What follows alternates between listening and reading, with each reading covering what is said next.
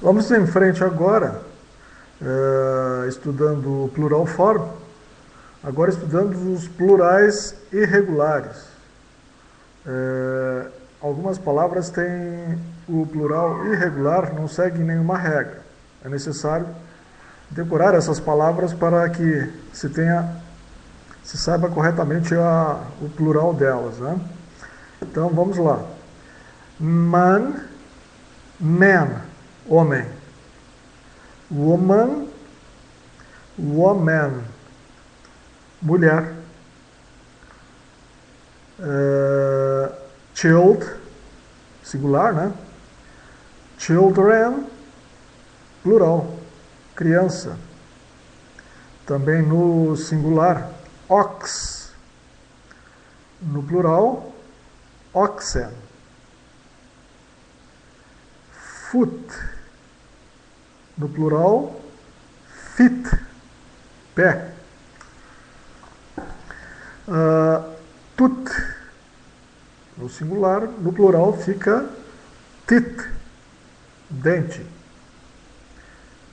Gus, no singular, no plural, giz, ganso. Luz, no, no singular, no plural, lice, piolho. Singular, mouse, plural, mice, camundongo. Vamos ver agora os substantivos compostos. Como é que é formado o plural dos substantivos compostos? Quando houver justa posição de dois ou mais elementos, formando uma palavra nova, estabelecemos o seu plural obedecendo à regra do último elemento. Vejamos a palavra schoolroom. A palavra schoolroom formada por duas palavras, school mais room. Então, nós vamos observar as regras que se aplicam para room para formar o plural desta palavra composta.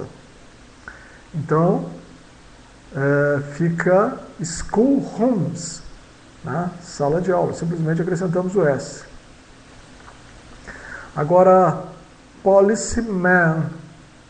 Policeman, policial, é formado por duas palavras. É, policy mais man. Então, para nós formarmos o plural dessa palavra composta, precisamos saber o plural da palavra man, né? que é um dos plurais irregulares nós verificamos que para man é man. Então, fica policeman, que é policial, policiais. Ok? Na próxima aula, na próxima, na nossa próxima aula estudaremos já o verbo to be no simple present e no simple past tense e mais a função da partícula do pronome it. Então, até lá.